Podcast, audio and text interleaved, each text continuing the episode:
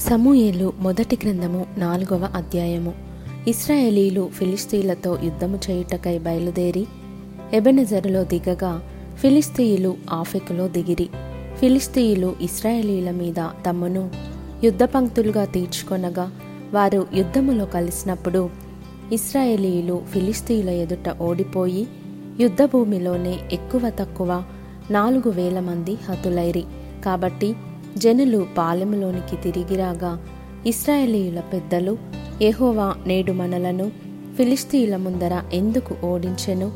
షిలోహులోనున్న ఎహోవా నిబంధన మందసమును మనము తీసుకొని మన మధ్య నుంచుకొందము రండి. అది మన మధ్య నుండిన ఎడల అది మన శత్రువుల చేతిలో నుండి మనలను రక్షించుననిరి.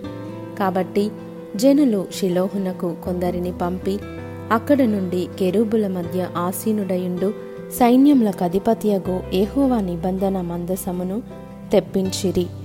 ఏలి యొక్క ఇద్దరు కుమారులైన హొఫ్నియును ఫీనెహాసును అక్కడనే దేవుని నిబంధన మందసమునొద్ద ఉండిరి. యహోవా నిబంధన మందసము దండులోనికి రాగా ఇస్రాయేలీయులందరూ భూమి ప్రతిధ్వనినిచ్చినంత గొప్ప కేకలు వేసిరి. ఫిలిస్తీయులు ఆ కేకలు విని హెబ్రియుల దండులో ఈ గొప్ప కేకల ధ్వని ఏమని అడిగి యహోవా నిబంధన మందసము దండులోనికి వచ్చెనని తెలుసుకొని జడిసి దేవుడు దండులోనికి వచ్చెనని అనుకొని అయ్యో మనకు శ్రమ. ఇంతకు మునుపు వారిలాగూ సంభ్రమింపలేదు. అయ్యయ్యో మహాశూరుడకు ఈ దేవుని చేతిలో నుండి మనలను ఎవరు విడిపింపగలరు? అరణ్యమందు అనేకమైన తెగుళ్ళ చేత ఐగుప్తీయులను హతము చేసిన దేవుడు ఈయనే గదా. ఫిలిస్తీయులారా ధైర్యము తెచ్చుకొని వారు మీకు దాసులైనట్టు మీరు హెబ్రియులకు దాసులు కాకుండా బలాఢ్యులై యుద్ధము చేయుడని చెప్పుకొనిరి. ఫిలిస్తీయులు యుద్ధము చేయగా ఇస్రాయేలీలు ఓడిపోయి అందరూ తమ డేరాలకు పరిగెత్తి వచ్చిరి. అప్పుడు అత్యధికమైన వధ జరిగెను. ఇస్రాయేలీయులలో ముప్పది వేల కాల్బలము కూలెను మరియు దేవుని మందసము పట్టబడెను. అది కాకను హొఫ్ని ఫీనిహాసులను ఏలి యొక్క ఇద్దరు కుమారులు హతులైరి. ఆనాడే బెన్యామినీయుడొకడు యుద్ధభూమిలో నుండి పరుగెత్తి వచ్చి చినిగిన బట్టలతోనూ తల మీద ధూళితోనూ షిలోహులో ప్రవేశించెను. అతడు వచ్చినప్పుడు ఏలి మందసము విషయమై గుండె అవియుచు త్రోవ ప్రక్కను పీఠము మీద కూర్చుండి ఎదురు చూచుచుండెను. ఆ మనుషుడు పట్టణములోనికి వర్తమానము తేగా పట్టణస్థులందరూ కేకలు వేసిరి. ఏలి ఆ కేకలు విని ఈ గల్లత్తు ఏమని అడుగగా? ఆ మనుషుడు త్వరగా వచ్చి ఏలీతో సంగతి తెలియజెప్పెను. ఏలి తొంభది ఎనిమిదేండ్ల వాడై ఉండెను అతనికి దృష్టి మందగిల్లినందున అతని కండ్లు కానరాకుండెను.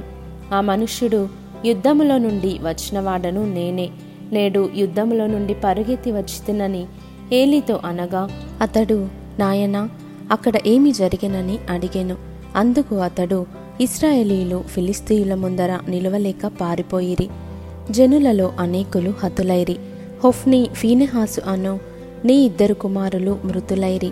మరియు దేవుని మందసము పట్టబడెను అని చెప్పెను. దేవుని మందసమను మాట అతడు పలుకగానే ఏలి ద్వారము దగ్గరనున్న పీఠము మీద నుండి వెనుకకు పడి మెడవిరిగి చనిపోయెను. ఏలయనగా అతడు వృద్ధుడై బహుస్థూలదేహి అయి ఉండెను. అతడు నలువది సంవత్సరములు ఇస్రాయేలీలకు న్యాయము తీర్చెను. ఏలి కోడలగు ఫీనెహాసు భార్యకు అప్పటికి గర్భము కలిగి కనుప్రొద్దులయుండగా దేవుని యొక్క మందసము పట్టబడిననియు. తన మామయు తన పెనిమిటియు చనిపోయిరనియు ఆమె విని నొప్పులు తగిలి మోకాళ్ళ మీదికి కృంగి ప్రసవమాయెను. ఆమె మృతి నొందుచుండగా దగ్గర నిలిచి ఉన్న స్త్రీలు ఆమెతో భయపడవద్దు. కుమారుని కంటివనిరిగాని ఆమె ప్రత్యుత్తరమియకయు లక్ష్య పెట్టకయు నుండినదై దేవుని మందసము పట్టబడినదను సంగతిని తన మామయు పెనిమిటియు చనిపోయిన సంగతిని తెలుసుకొని ప్రభావము ఇస్రాయేలీలలో నుండి పోయెనని చెప్పి తన బిడ్డకు ఈకాబోదు అను పేరు పెట్టెను. దేవుని మందసము పట్టబడిపోయినందున ప్రభావము ఇస్రాయేలీలలో నుండి చెరపట్టబడిపోయెనని ఆమె చెప్పెను.